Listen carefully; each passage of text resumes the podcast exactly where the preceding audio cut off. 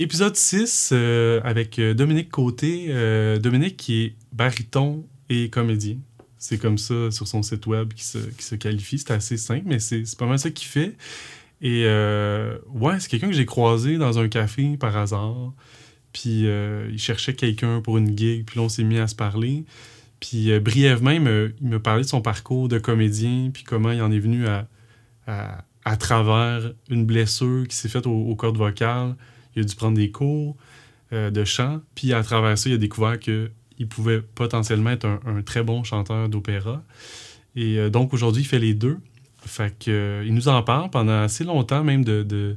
on parle beaucoup de voix, puis d'entretien de voix, puis comment, comment aussi ces deux métiers qu'il fait encore aujourd'hui viennent s'influencer entre eux. Fait que c'était c'était vraiment intéressant. Puis c'est quelqu'un qui, qui, là, aujourd'hui, me donne des, des, des cours ici et là de, pour mon appareil vocal. Fait c'est une rencontre qui, que j'ai beaucoup aimée, puis que je me trouve chanceux de l'avoir euh, rencontré. Donc, euh, je vous laisse avec, euh, avec lui.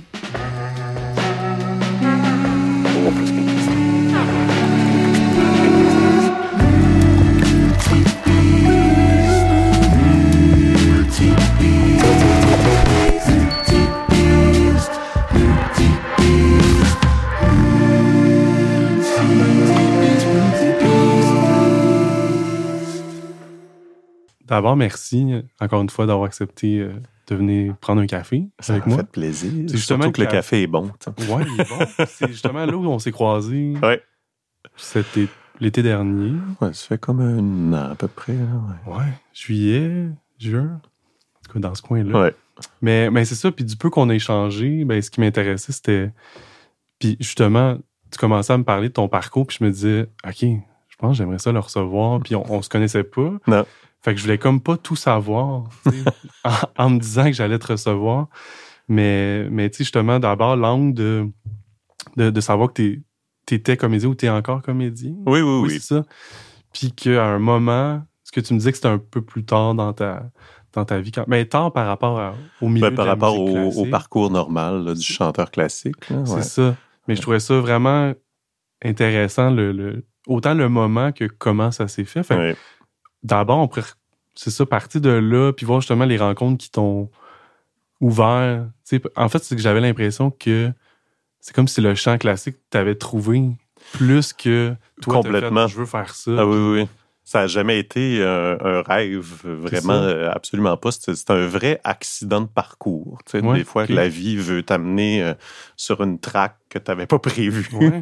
Puis, euh, pas que, je sais pas, tu sais, euh, est-ce que je crois au, au destin ou au hasard? J'en ai aucune idée. C'est sans aucun doute un des deux, en tout cas, parce que c'était Mm. pas sur mon parcours. Puis c'en était un qui te parlait aussi. Tu sais, c'était comme Ouais. une porte, mais que t'as fait. Je m'attendais pas à vivre pas un intérêt comme ça. Ouais, ouais, ouais. Parce qu'en fait, comme c'est ça, j'ai commencé comme acteur, j'ai fait l'école de théâtre à Saint-Hyacinthe. Puis euh, pendant 5-6 ans, je jouais comme comédien, surtout à, télé- à la télé. J'avais l'air d'avoir à peu près 14 ans, fait que je jouais bien des ados. Euh, Et puis, euh, euh, je faisais du doublage aussi. Et un jour, dans une session de doublage, justement, où est-ce que c'était une série qui s'appelait Les Enfants du Feu, c'était des hommes des cavernes. Donc, on parlait pas tant, mais on criait beaucoup, on se battait, puis et là, je me faisais écraser par un mammouth. Il fallait que je crie.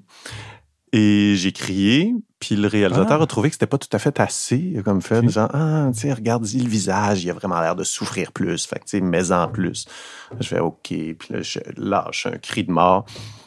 Et après ce cri-là, j'avais plus aucun son. Genre, Ah. du- instantanément, c'était comme c'est passé de. J'avais la voix un peu fatiguée avant parce que, bon, j'étais jeune et un peu Mhm, indiscipliné, là, mais. euh, Je pensais que t'allais dire c'est là Mais- que t'as découvert l'opéra. ah non, pas en tout. vraiment pas. Je sonnais comme Marc. Non, vraiment pas. J'étais plus proche d'Éric Lapointe. et, euh, et donc, je me suis vraiment brisé la voix, mais complètement. Il n'y avait plus aucun son. Il a fallu arrêter la session. Mal ça fait, Ok. c'est ce qui est étrange, c'est que ça fait zéro mal. OK. C'est juste plus de son. C'est vraiment. Juste ça fait même pas un peu genre salut. Non, la Ah, ouais, corde ok. pouvait plus vibrer parce qu'en fait là, je l'ai su quelques jours après. Je suis allé euh, voir un ORL Ouais. qui regarde ta corde vocale avec euh, tes cordes vocales plutôt avec une caméra. Et là, c'était ce qu'on appelle un polype hémorragique. Un polype, c'est donc une espèce d'excroissance sur la corde vocale. Et hémorragique veut dire qu'il est en plus gorgé de sang. Fait que c'était ah, une grosse bulle sur la corde. pour, étant donné qu'une corde vocale, c'est très petit. Là, la bulle, instantanément, ça c'est. C'est comme, c'est vraiment oh. comme tu te casses une jambe. Là, ça va. OK. Au moment du cri, ça fait. Ouais, c'est comme une espèce de vaisseau sanguin qui euh, explose parce qu'il y a eu trop de pression sur la ah corde vocale parce que tu as mal géré ton affaire. Ouais, c'est pas j'ai mal un peu ou non. tu disais je perds la voix, c'est. Oui, c'est ça, comme une extinction de voix où est-ce que là, les cordes sont inflammées, fait qu'ils ils vibrent pas bien, mais ils sont, sont encore fonctionnels. Là, les cordes, ils peuvent plus du tout se toucher parce qu'il y a vraiment une excroissance entre les deux qui les empêche de se toucher. Hmm. Et donc là, l'ORL m'a dit, OK, bon, première chose à faire avec ça, c'est qu'il faut être complètement muet parce que si cette bulle-là euh, éclate, là, on est dans le trouble pour vrai hmm. parce que la corde va être vraiment endommagée euh, de façon permanente. OK, OK. Puis tu vas, tu vas, oui, reparler, mais on ne sait pas trop avec quel son, comment. Ah, bon. Pour essayer de résumer tout ça, donc j'ai d'abord été muet un mois, retourne chez le médecin qui me dit Ah non, c'est pas encore assez, on va prendre un autre mois. OK. Ça aurait été euh, peurant. Ben, Oui, surtout quand tu gagnes ta vie en grande partie avec ta voix. Comme, qu'est-ce que je vais que faire? comme, t'as pas de garantie qu'elle va revenir non. comme elle était aussi. De, il pouvait absolument me garantir euh, euh, rien. C'est ça. Il, était comme, il faut, faut attendre, faut voir hmm. comment ça va se résorber pour voir après qu'est-ce qu'on pourra opérer ou pas. OK. Est-ce que. En lien avec la guérison. C'est ça, ouais. OK. Donc, après deux mois, là, le médecin était un peu plus encouragé. Euh, il a fait OK, donc on va euh, mettre à l'horaire une opération où est-ce qu'on va aller couper ce polype-là pour que la corde redevienne belle et lisse. Et ça aussi, ça va aussi dépendre de comment ton corps va cicatriser. si hmm. ça cicatrise bien, il, était, là, il me disait un peu, c'était du 50-50. Si, ça, si ça cicatrise bien, tu vas retrouver une voix normale.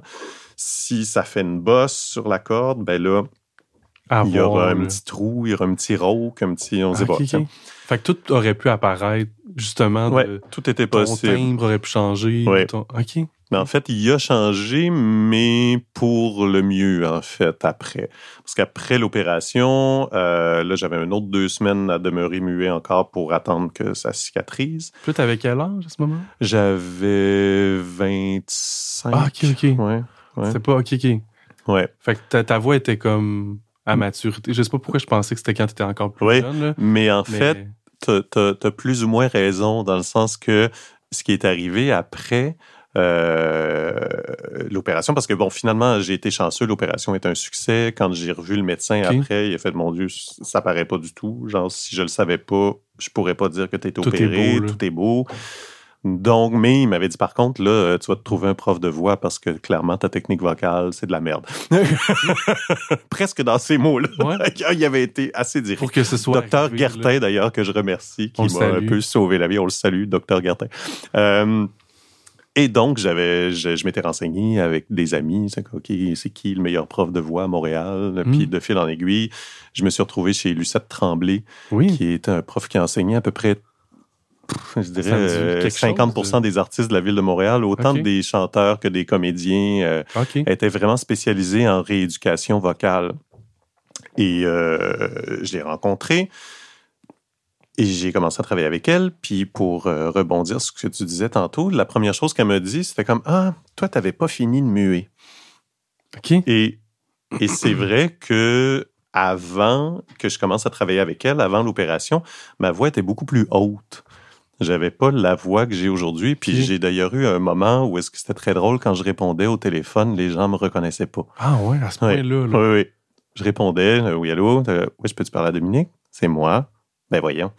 Ah ouais. c'est comme si mon corps n'avait pas mué au complet. Fréquent? Parce qu'il me semble que tu m'avais dit que. Euh, jusqu'à 35 ans, un baryton ou certaines voix peuvent hmm. continuer de changer. Ou... Ben, mais ça, c'est pas c'est pas la même chose. C'est ben, vraiment que toi, elle avait pas fini de. Euh, c'est ça. Parce qu'en fait, la, voix va toujours continuer à maturer avec l'âge. Puis dans les voix classiques, les voix graves, ça va demander un certain temps aussi. Tu sais, Si un, un, jeune euh, dans vingtaine t'entend que tu fais Oh, ça, ça va être une basse, mais c'est sûr qu'il ne sera pas une super basse avant sa trentaine et tout. Il va pouvoir chanter avant, mais pas n'importe quel répertoire parce que c'est comme si le corps n'est pas encore prêt à supporter cette grosse voix-là. Il y a comme ça prend un de plus compétence, de... Non, non, non, ça prend le temps. Faut, faut donner le, temps au temps, comme on dit. Ouais, ouais. Mais c'est fou qu'on, toi, on l'a remarqué. oui, ben elle euh, était vraiment, elle avait, elle avait des hein. oreilles bioniques aussi. Là, puis tout de suite, c'est la première chose qu'elle a entendue. T'es comme ah, ça, t'avais pas fini de muer. Mm. comme ah oui, ok. Puis effectivement, là, en travaillant assez rapidement, à un moment donné, la voix a comme fait bah. J'ai comme c'est quoi cette voix-là? Ah, puis c'était pas juste un nouvel accès, mais c'était c'est devenu ta voix. Oui. C'est pas, pas comme quelqu'un qui ah, maintenant, je peux aller plus bas ou je peux aller plus aigu dans mon range. C'est ta voix même parler, c'est installé. S'installe là, mais c'est aussi à cause du travail parce que ça devient le travail vocal, ça devient à un moment donné comme un travail d'aller au gym. Hmm. Si tu t'entraînes, puis que ton bicep grossit, il va rester là dans la vie. il sera pas juste là. Donc, c'est un peu ça qui se passe. Euh, fait que tu vis avec, elle se développe, puis tu deviens beaucoup plus confortable aussi. Tu te rends compte que tu fais Ah, ben oui, c'est pour ça que je me fatiguais la voix plus rapidement que ah, parce que parce que j'étais pas dans mon corps, j'étais pas dans ma voix. Tu sais, je fabriquais quelque chose. Puis moi, je le pense aussi, après, tu sais, je réfléchissais à ça. Et tu sais, je disais que je jouais beaucoup des ados parce que j'avais l'air jeune. Fait que je pense qu'il y avait beaucoup de ça aussi. Il y avait dans mon énergie que j'étais jeune, mais parce que je jouais ça aussi, je restais là. Il fallait que je reste comme un peu. hey, salut, cool. Fait que je, voulais pas aller dans le monsieur parce que c'était pas ça mon casting. C'était pas. Fait que je pense que tout ça est relié. Ben, je pense que oui, mais moi, ça me fait penser que ça fait pas si longtemps que j'assume un peu plus que. Je, je sais pas c'est quoi mon. Je pense que je suis baryton aussi, là, mais que même dans la vie, j'assume plus que. Ah, j'ai une voix peut-être plus cool, plus, posé, même le, rythme de ma voix. Puis le... Oui, oui. Mais à cause qui. Moi, je l'associais à t'es-tu comme trop tranquille ou t'es-tu. Puis depuis que j'accepte ça, on dirait qu'on me dit plus Ah non, t'as as une belle voix. Oui, oui. Posé, un. Uh-huh. Puis, effectivement, je me blesse beaucoup moins, que ce soit en. Je sais pas, en, parlant ou en, en chantant, mais en acceptant que Ah là, c'est peut-être mon ça, c'est mon registre confortable. Oui. Ouais, tu sais, pourquoi ce. Puis pourquoi je voulais aller. Tu sais, il y a quelque chose d'associé peut-être aux notes aiguës là, en chant, tu sais, ben, à la virtuosité. Il y a beaucoup, beaucoup, beaucoup de ça. Surtout, dans, je trouve encore plus dans les voix pop, parce que dans, dans le monde classique, il y a quand même toute cette, euh, cette tradition-là et cette façon d'écrire qu'on écrit pour des barytons, des basses, des mezzos pour les filles, des altos. Alors qu'en pop, presque tous les gars vedettes pop sont tous un peu ténor-ish. C'est tout le... Ah! c'est comme si t'es hot quand tu vas haut. Même s'ils sont pas peut-être ben, c'est sûr qu'il y en a qui que c'est forcé, fabriqué, puis bon, ça dure le temps que ça dure aussi. il y en a qui ont des carrières relativement courtes aussi. Parce qu'à un moment donné, le corps, si c'est pas ta voix, il sera pas capable de supporter ça pendant longtemps. Et donc, euh, oui, c'est sûr qu'il y a ça aussi, c'est on entend quand même peu de, de gars à, aux voix graves en musique pop. Tu sais, des, des Leonard Cohen, il n'y en a pas beaucoup. Oui, l'assumer. Ou... Oui, que c'est ben, très assumé que non, non, je chante grave. Peut-être je le dis mal son nom, mais Joao Gilberto, tu sais, le, le, le, chanteur brésilien, guitare ah, classique. OK. Mais dans la musique brésilienne, il y a beaucoup. C'est très assumé, justement, ce oui. Oui, oui, c'est vrai. Puis beaucoup d'air, puis beaucoup de. Fait, mais c'est aussi accompagné, c'est extrêmement calme des fois. Là. C'est très comme.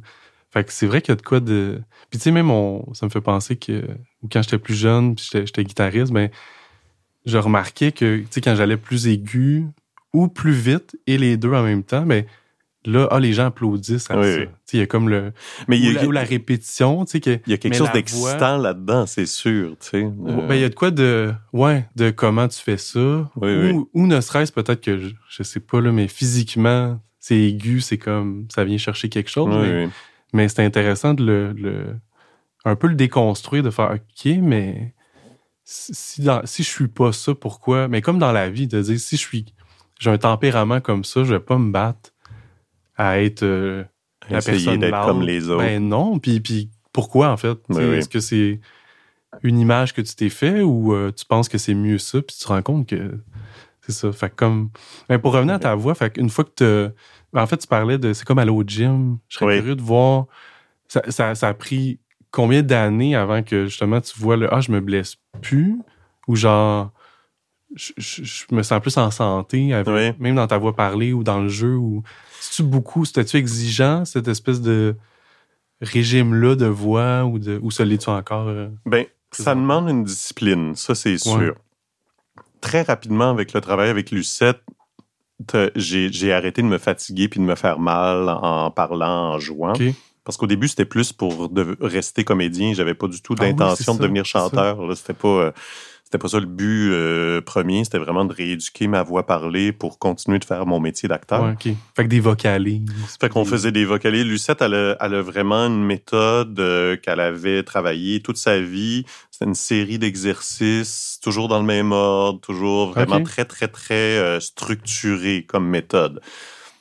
Et probablement parce que j'avais eu assez peur euh, lors de mon accident, ça m'a amené une grande discipline que j'avais pas du tout avant. J'étais vraiment le, jeune acteur un peu indiscipliné euh, qui faisait le party puis tout. Là, ça, ça a comme coupé ses années, ça a coupé ça direct. Moi, et là, je me suis. Les professeurs plus classiques qui font va brosser. Oui, c'est ça. Faut que tu aies un équilibre, là.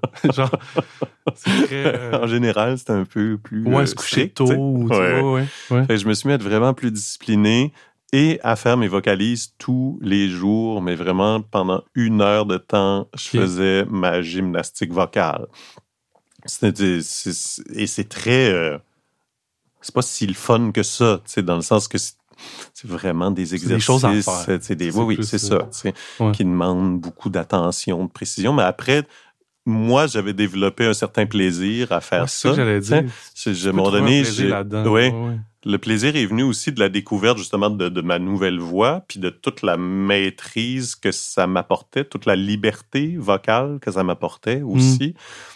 Et après, ça a développé une curiosité musicale aussi, parce que c'est là qu'est arrivé, à un moment donné, la musique classique. Ben, c'est Lucette qui, après euh, quelques mois, commençait justement à vraiment découvrir ma voix. Puis là, elle me dit, euh, toi, euh, je t'ai jamais vu jouer. Elle, ne me connaissait pas du tout comme comédien. Elle écoutait jamais la télé, elle écoutait, tu sais, puis... et elle dit, je t'ai jamais vu jouer, mais là, je t'écoute, là, puis t'es es un chanteur, toi le jour roule mon R parce que Lucette roulait ça, oui. c'est comme je peux pas imiter Lucette sans rouler le R. Et euh, là, je fais Ah, bon, OK, tu sais. T'aimes-tu ça l'opéra? Puis là, j'avais fait Ah, mon Dieu, non. C'était vraiment à ce moment-là le, le, le, cliché du préjugé sur l'opéra, je les avais toutes. Là, ouais. Euh, puis elle avait fait bon ben c'est pas grave, on va en faire pareil. Puis euh, elle est venue te chercher. Elle est venue me chercher puis je te en fait c'est à force d'en faire que j'ai eu du fun à en faire. Hmm. Parce que même en écouter, évidemment, on me disait Va écouter ça, va écouter telle affaire. Je n'étais pas convaincu quand je n'écoutais que je trouvais ça si le fun que ça. Mais quand j'essayais d'en faire, là, j'avais du fun par contre. C'était comme. Euh, ça a-tu fait après, le, justement, là, tu sais en faire, fait qu'en en réécoutant? C'est plus le fun parce que tu peux t'imaginer le ben, faire ou. Oui, et maintenant, c'est plus que je sais ce que j'aime. Il y a des choses que j'aime, mais il y a vraiment des choses en musique classique, euh, opéra, que j'aime pas. Hmm. Et je suis un public exécrable. Ben, C'est-à-dire que. Tu connais plus dans. Ben, que je connais peut-être, oui, mais je reste archi méga difficile et exigeant De, quand je vais voir un spectacle. C'est je reconnais que c'est un art qui est vraiment difficile à réussir à 100 Il y a tellement de facteurs qui entrent en ligne de compte non seulement au niveau de la qualité des chanteurs, mais après, tu as tout un orchestre symphonique qui doit être là, qui doit être bien euh, ensemble avec le plateau de chanteurs. tu as ben un chœur, tu as une mise en scène, des décors, des... Fait qu'il y a tellement d'éléments qui peuvent faire en sorte que tu fasses « Ah, ça, j'aille ça, j'aime pas ça. » Fait que j'avoue que je suis un public exigeant et difficile. Mais je trouve aussi que ça en prend pas gros. Mais je pense... Ben, je, je sais pas si on est pareil, mais... mais c'est que ça en prend pas gros pour que ce soit vraiment moins bon. Ben, complètement. Alors que, tu sais, dans de la pop ou, euh, tu sais, ne serait-ce qu'un chant, je sais pas, là, tu vas voir, euh, je sais pas, YouTube, là, Mhm. puis tu fais, ouais, Bono, il, il a changé des notes ou, ou il, Ça pardonne plus un peu. ouais, ou il était mieux à l'autre show ou, mais ça, c'est, c'est pas grave, tu vas comme, à la limite, tu peux aimer ça, il a changé des affaires ou, excuse-moi, j'ai un chat dans la gueule. Vas-y, vas-y. As-tu des trucs pour ça? Gorgée d'eau. C'est ça, en fait, faut pas faire ce que j'ai fait. hein. Ben, on essaye. Des fois, ça arrive, là, t'as pas le choix, là. ça. Mais, Mais, mais c'est ça. Fait que je trouve que dans. euh, fait que je pourrais ressortir du show de YouTube et faire. Non, non, c'est le meilleur show que j'ai vu. Même si oui. il y a eu des changements dans l'œuvre, finalement. Mm. Mais en musique classique, j'étais allé voir l'OSM, euh, euh, l'OM, v'là pas si longtemps. Puis il y avait le concerto en sol mineur de Ravel. Puis euh, prélude de, de Liszt. J'ai Mhm. vraiment aimé les préludes, puis j'étais vraiment en avant, puis c'était comme, c'était fou. Mais concerto, il m'a zéro touché, mais Ouais. j'aimais pas l'interprétation du, du pianiste, mais je sais pas pourquoi, tant Pourquoi? que ça. J'étais Oui. juste comme, il me semble c'est froid, c'est joué, tu sais, je reconnais, j'aime beaucoup cette, cette pièce-là, mais puis j'ai l'impression que c'était des détails, tu sais, de, de peut-être que c'était, je sais pas, un peu moins carné, mais je pense que l'équivalent en pop, j'aurais pas, j'aurais pas été dans ça, mais là, c'est comme si ça disqualifiait. Ouais. Qui est presque au complet, tu sais, les, les, les strings, j'écoutais même plus, j'étais comme non, je. Ah oui, Ça me ça, te plaisait pas, pas. ouais. Fait que je comprends que tu peux être très. Ça, j'aime ça, ça. Ça ça m'a pas, ça pas parlé. Ouais, ouais. C'est fragile, en fait. Ouais. Puis, puis, euh, ouais. Et après aussi, j'ai découvert euh, qu'en musique classique, le répertoire est archi vaste aussi, les Ouais. styles de musique classique. Tu sais, on a l'impression qu'on dit musique classique, c'est une affaire, mais vraiment pas. Non, non, c'est ça. On peut, euh, je peux aimer la musique pop puis euh, ne pas aimer Céline Dion. Il n'y a pas juste elle. Ouais. Il n'y a pas juste ce style de musique pop-là. Oui, c'est oui, oui. large, largeur, c'est la même Ou chose y a quelqu'un dit, moi, c'est les années 70. Ouais. Comme lesquels. Lesquels? Il n'y avait pas juste... Ou le- C'est Curtis. Mayfield, ou genre. Ou je sais pas quoi, tu sais. d'affaires que. C'est- C'est toujours très raison. large. Et, puis t'as, t'as même, tu sais, en classique, tu as la musique vocale là, avec les chanteurs, mais il y a plein de musique classique où est-ce qu'il n'y en a pas de chanteurs. Fait que si les chanteurs d'opéra te tombent ses nerfs, il y a plein de musique instrumentale Ouais. que tu peux aimer. Ouais. C'est, fait donc, c'est ce que j'ai découvert beaucoup avec Lucette. C'était comme, OK, mes préjugés sur mon Dieu, j'ai l'opéra. C'est juste parce que je connaissais pas ça, en Oui. fait. tu. T'es tombé sur, sur des trucs que même aujourd'hui, t'aimerais pas forcément. Ben, euh, ça. sans aucun doute. Ouais, faut que tu le, le- Ben, dans tous les styles, mais jazz, classique, je trouve qu'il y a un peu plus ça de. Oui. Tu, Et- peux, tu peux te buter à. Ou t'ouvres pas la bonne porte au bon moment, puis tu fais Ah ouais, non, j'aime pas le jazz, c'est ça le jazz. Oui. Puis le classique aussi, moi, c'était. Oui, c'était Debussy, Wagner, Liszt, que là, j'ai fait Ah, puis ça- Ouais. ça- puis je les ai aimés parce que j'ai connecté avec de la musique prog que j'écoutais, ou- les Beatles, ou peu importe. Oui, de- oui, oui. il y avait une richesse harmonique qui était peut-être plus à jour pour moi, tu sais. Fait que là, ah, ok, je rentre.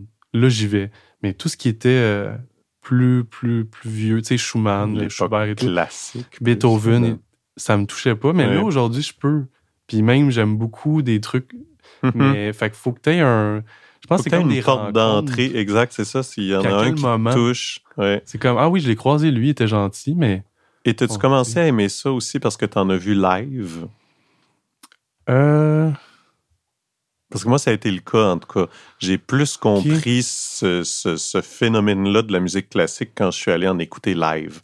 T'as Comme- vu le, le niveau. Ben le- oui, et euh, l'impact sonore aussi Ah ouais, ouais. de, de cette musique-là, acoustique, qui, qui, qui est pas amplifiée, que, qui a comme quelque chose de très, très vrai, de très Vraiment. direct dans le son. C'est c'est pas, c'est pas un sonorisateur qui va avoir rajouté un beau reverb, puis tout, qui va ça. faire que, ouh, ça sonne. Strings sonnent compressés. C'est ça, tu sais, plein de choses comme ça.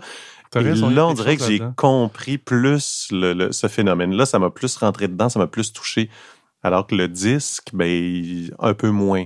Ouais. Je- je- Ben, tu dis ça, mais j'allais pas voir des shows, mais je me souviens euh, une période où je, je commençais à jouer du piano de manière autodidacte. Fait qu'il y avait le. J'apprends des pièces au piano. Hmm. Puis j'en écoutais beaucoup sur YouTube. Des, à chaque soir, j'écoutais des, des concertos. De, de- mais j'y regardais. Fait que oui, il y a un peu ça. Il y a un peu, ça me déconnectait de. je suis pas dans l'analyse de la production ou de l'arrangement de. C'était comme je check des musiciens jouer. C'est des humains. Puis à la base, on commence comme ça. on n'est pas dans, on n'est pas un album au début. Là. mais ouais. Fait, fait que oui, il y a ça. Fait que c'est vrai que, que c'est dur à battre, en fait. De voir comme devant toi, puis, puis le son, effectivement, pas marqué, puis pas, ou très peu. Ben, en fait, dans les très bonnes salles, c'est pas du tout. C'est comme par exemple, là, maintenant à Montréal, on a la chance d'avoir l'extraordinaire Maison Symphonique où euh, le son est formidable. Il n'y a, pas de micro. sauf quand ils font des, euh, des spectacles pop, là, ça arrive des fois qu'il va y avoir une sonorisation. Mais si tu vas voir un concert de, de l'OSM ou de l'OM et tout ça, il n'y aura jamais de micro. C'est fait 100% euh, acoustique. Il y a certaines salles, comme par exemple à, l'Opéra à Montréal avec euh, à la salle Wilfrid Pelletier, parce que la maison symphonique n'est pas faite pour les productions d'opéra avec décors, costumes, tout ça, ah. parce que c'est pas. Ah oui, la scène n'est pas faite pour ça. Il n'y a pas de, de scène. C'est juste un plateau. C'est un plateau pour. Ça a été conçu pour l'orchestre. Hmm. Donc, ils ont besoin encore de faire l'opéra Wilfrid Pelletier parce que là, c'est une scène faite pour ça. Sauf que, bon, Wilfrid n'a pas l'acoustique la plus géniale au monde. C'est très, très, très, très grand. Donc, il rajoute des micros de scène, sont cachés, comme dans hmm. les, les, cadres. Fait que ça vient soutenir un peu le son. Mais quand c'est bien fait, tu t'en rends pas compte. Ouais. Et la plupart du temps, effectivement, tu irais à l'opéra, puis tu ferais Ah, non, j'ai pas vu de micro, j'en ai pas entendu non plus. Ça, ça donne pas l'impression. Ça donne pas l'impression. Ça, vient rajouter l'espèce, justement, de, de résonance qu'une bonne salle acoustique a. Fait que ça prend des, des, des ingénieurs oui, qui connaissent ça. C'est pas le gars du Quai des là, ça fait plusieurs années qu'ils ont ça maintenant. C'est assez bien. Non, c'est ça. J'aime bien l'exemple. Non, c'est pas la même job. Je voulais pas parler de personne, mais c'est pas la même, c'est pas la même minutie. Là. Non, c'est ça. Et, et c'est pas le même type de micro non plus. Ben non, en plus, oui. je, je, connais pas les noms de micro, mais c'est complètement autre chose. Ouais, et ça va vraiment beaucoup aider la salle. Hmm. Parce que si tu les enlèves, tu t'en rendrais compte, en fait, si on faisait le test, là, tu écouterais un air où est-ce qu'ils ont fermé tous les micros. On aurait fait exactement la même chose, puis là, les micros sont là, puis tu ferais Ah, OK, c'est ça que ça fait. Ouais, des fois, ben, je sais pas si ça fait ça, mais ça, à limite, ça sonne plus réel avec des micros, des fois. C'est comme ben, si. Dans ces salles-là, oui. Ouais, c'est ça. Que tu ferais, ah, on dirait que C'est quand les salles sont sèches, là, ça, ça ça tue un peu la musique. Tu sais, c'est comme ça.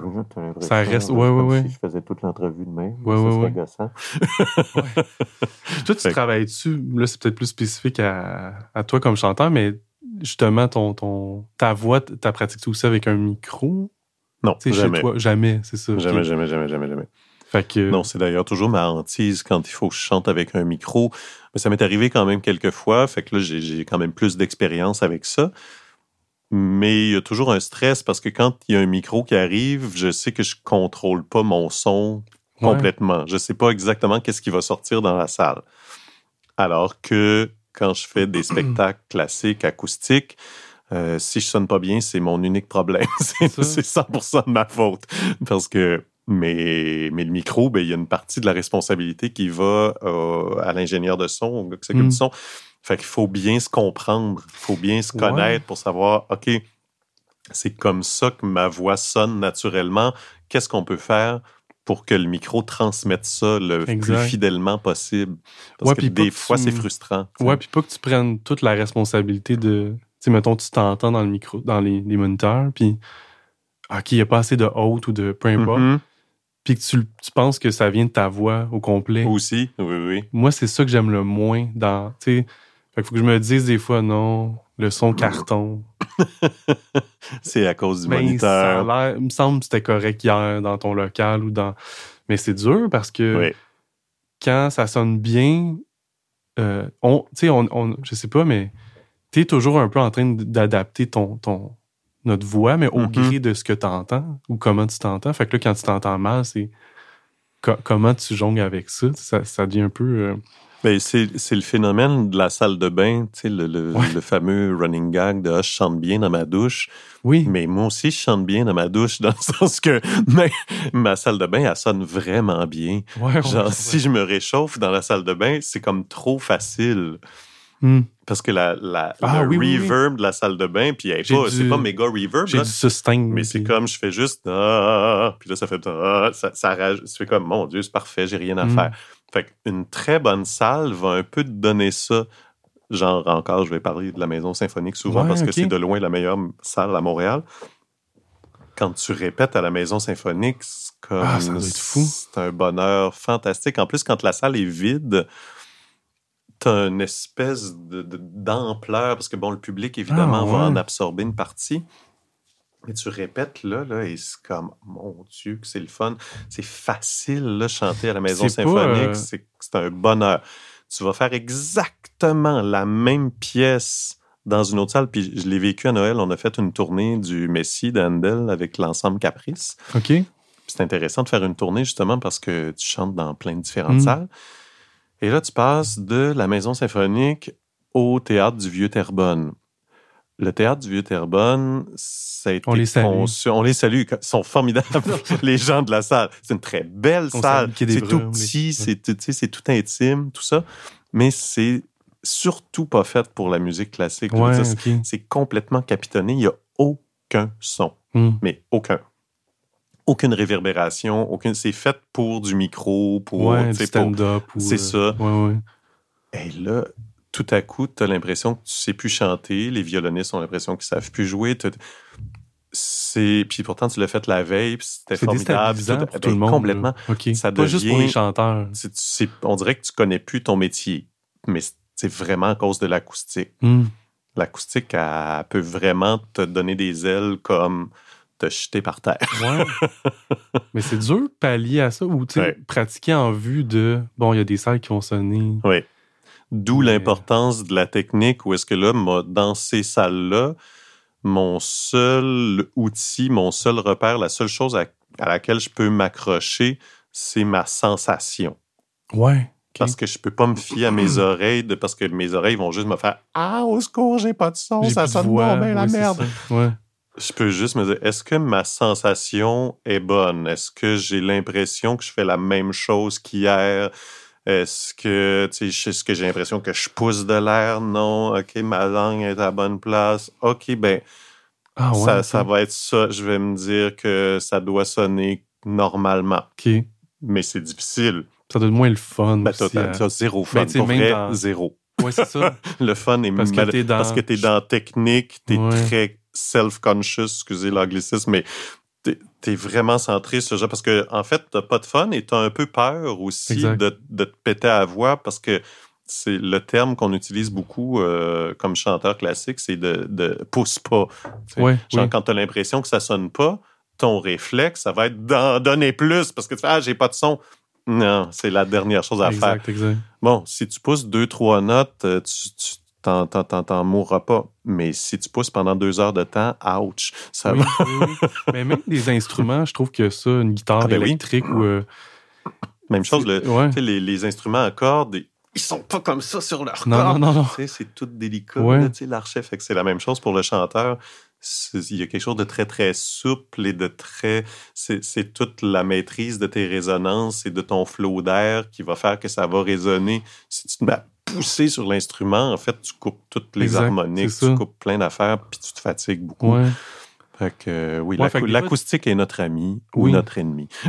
Ouais, puis pour les instruments, tu t'es quasiment mieux des fois de, je sais pas, là, comme un. Si t'entends pas bien ta guitare ou un, un autre instrument, de. à- ben, en tout cas, j'ai remarqué, mais de, dire de le mettre plus fort, jouer très doux, puis au moins t'as la marge de. Tu as moins de chances de tomber dans ce réflexe-là de. Mhm. Ah, je m'entends pas, je vais jouer plus fort, puis ça va changer le thème, Oui, tu vas oui, plus distorsionner, peu importe, mais Oui, tu veux pas ça dans le fond, mais, mais c'est un réflexe tellement. Puis la nervosité fait aussi que tu t'entends pas, mais là, t'es comme, ah non, on m'entend pas. Mhm. Mais jouer plus fort, des... ouais, effectivement, ça. Puis, Ben, il puis ça plus rarement toi, la bonne réponse. Ouais, puis toi, tu sais pas comme je viens chanter trois tonnes pop, là, c'est. Mais ça dépend du concert que je fais. Mais, mais... oui, il y a des concerts euh, ou des opéras où est-ce que tu chantes longtemps et beaucoup. Donc, si après 15 minutes, tu fais il n'y a plus de voix, ça, ça va être long. C'est ça. c'est fou. oui. Fait que tout à apprendre à, justement, faut que ton faut vraiment que tu maîtrises bien ce que tu fais, que tu comprennes bien ce que tu fais pour t'assurer que tu vas être capable de passer à travers dans à peu près n'importe quelle condition. Après, on va tous avoir des meilleures soirées que d'autres. C'est juste normal, c'est de l'art vivant, ça ne sera pas pareil d'un soir à l'autre. Mais, mais en tout cas, euh, il y a une fondation sur laquelle il faut, faut, que tu puisses te fier parce que sinon, euh, ben, ça durera pas. C'est ça, c'est ça. Hmm. T'as-tu la même préparation, justement, quand tu étais en tournée, euh, comme, la tournée que tu parlais? Oui. de, de, tu les mêmes vocalises ou le même warm-up, peu importe ce que tu t'en vas faire, genre? Oui. Ouais, je, fais, je fais à peu près toujours. C'est ton euh, truc une heure ou c'est. Ben, si je m'en vais faire un show, je, le, je me réchauffe pas pendant une heure. Non, Je vais faire un warm-up, je sais pas, une 15, 15 20 minutes. Je vais réveiller ça, vérifier que, que tout est là, que je me sens bien, aller chanter quelques aigus juste pour être sûr que je. Parce que c'est, c'est des réflexes euh, musculaires, le chant.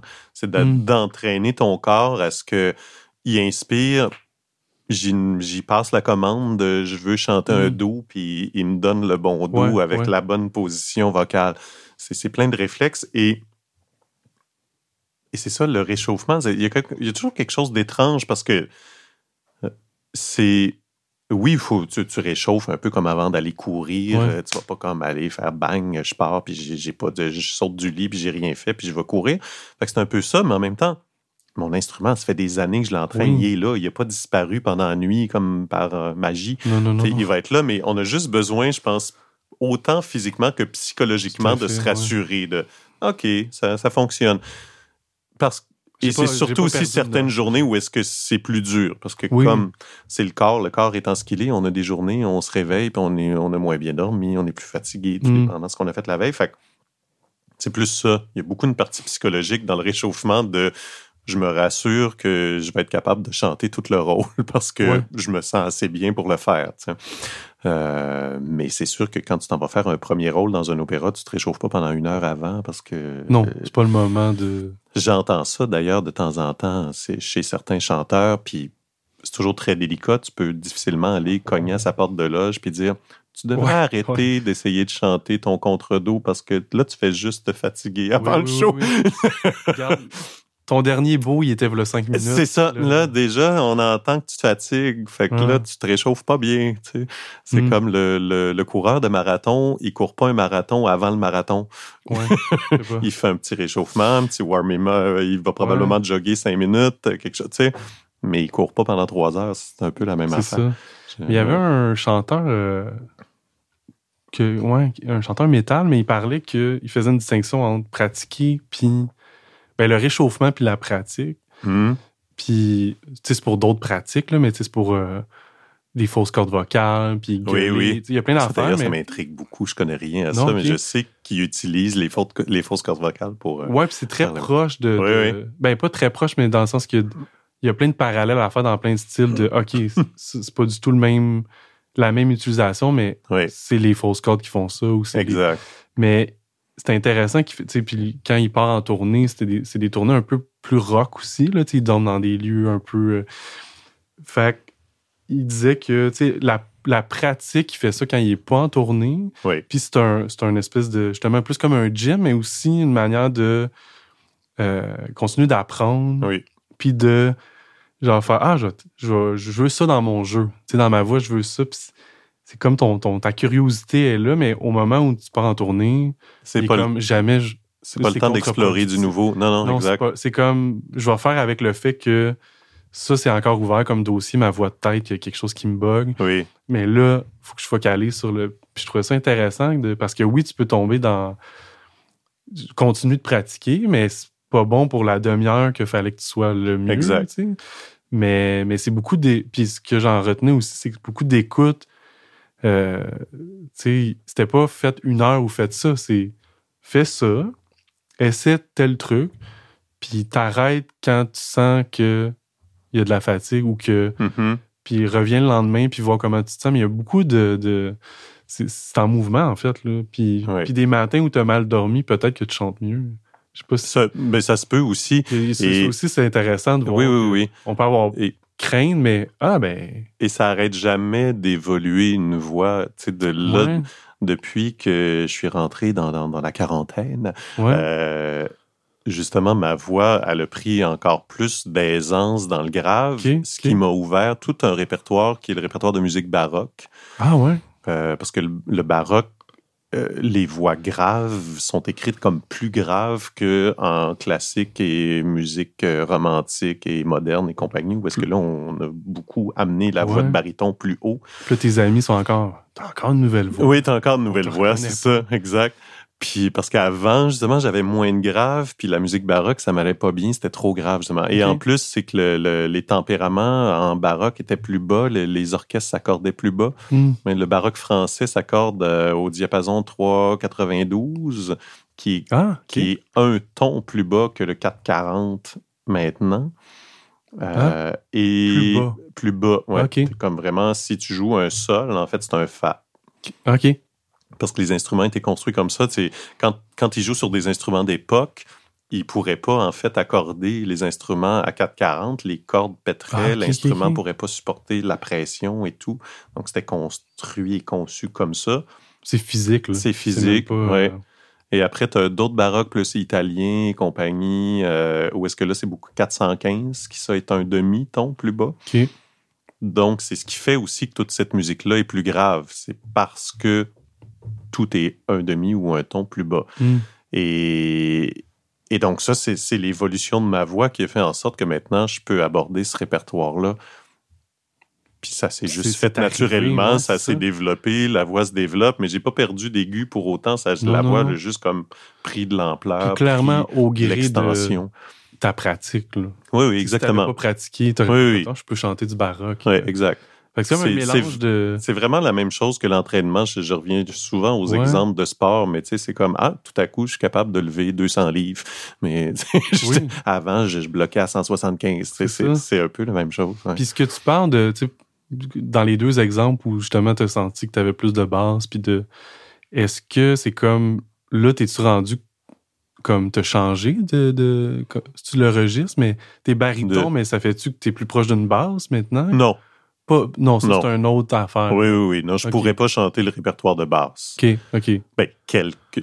Encore là. Ça se touche toujours. Ok, un tu sais, peu, c'est ça. Il y, a, OK. et il y a certains airs de basse qui sont pas si bas que ça. OK.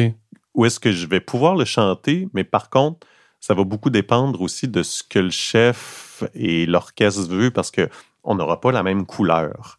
Ah ouais. Je vais avoir toutes les notes, on va tout, ça va projeter dans la salle. Je vais être capable de le chanter, mais j'aurai pas la, la noirceur de la voix de basse, quelque Ah, chose oui, oui. de plus oh, profond. OK.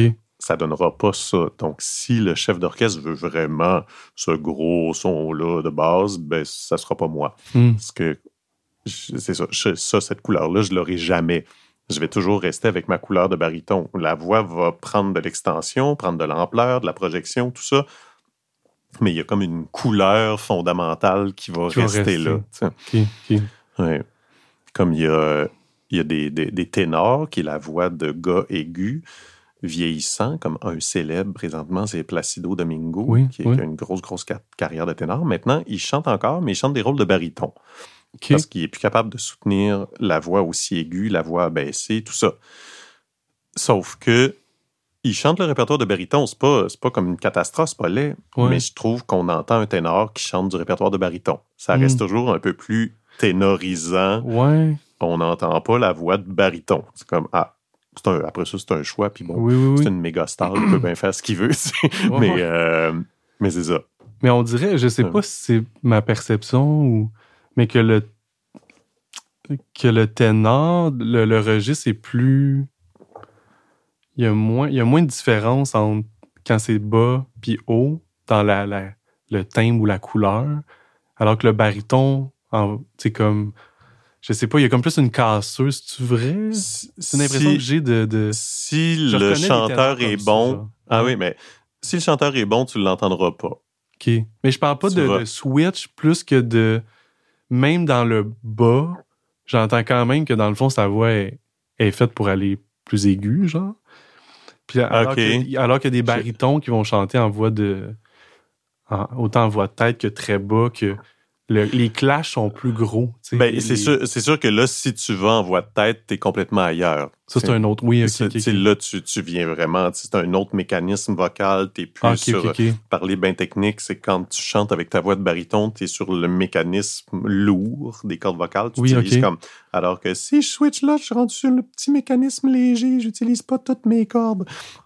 Donc là, effectivement, ça n'a rien à voir Ça entre les à deux. voir, ouais, ok, ok. Mais tout l'art du chant classique est justement qu'on n'entende jamais ce passage-là, ce switch-là du grave à l'aigu, qu'on a toujours l'impression que c'est exactement la même voix.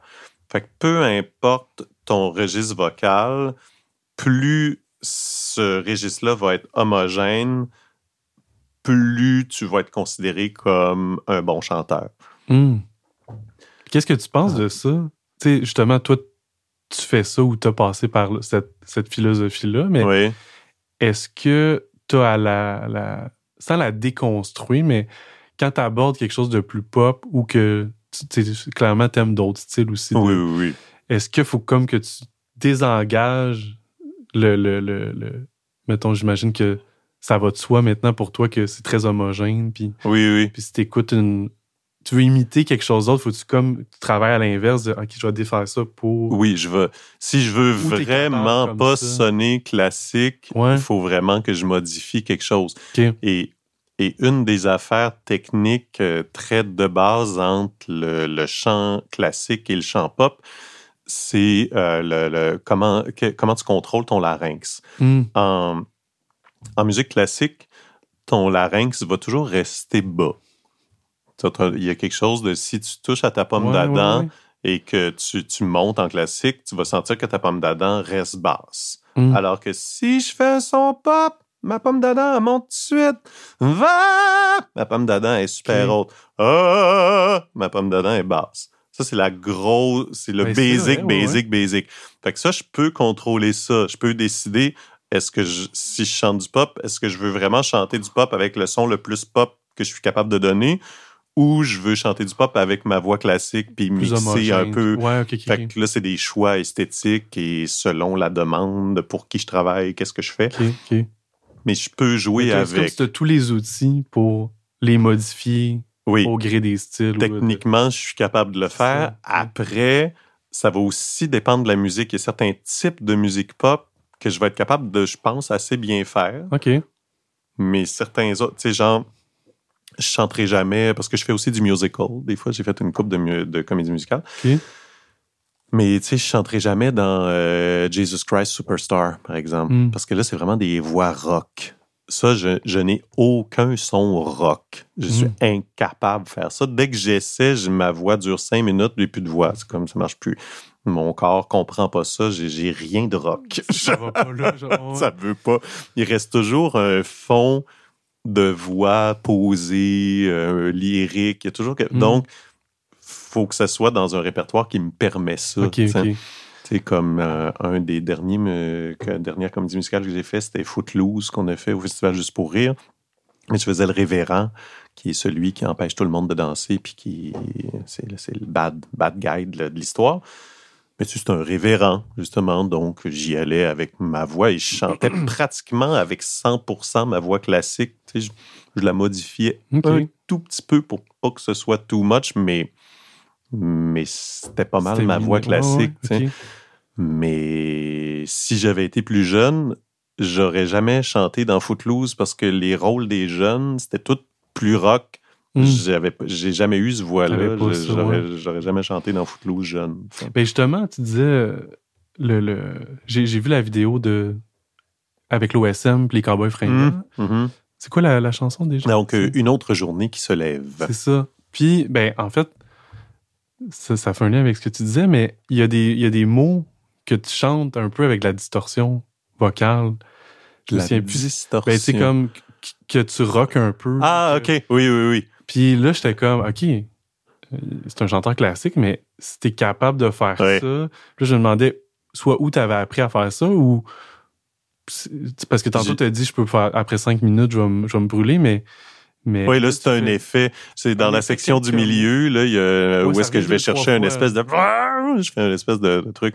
Euh, oui, je peux faire un effet comme ça sur deux, trois notes. Parce que la musique m'a amené là. C'est la première fois que je l'ai fait en répétition.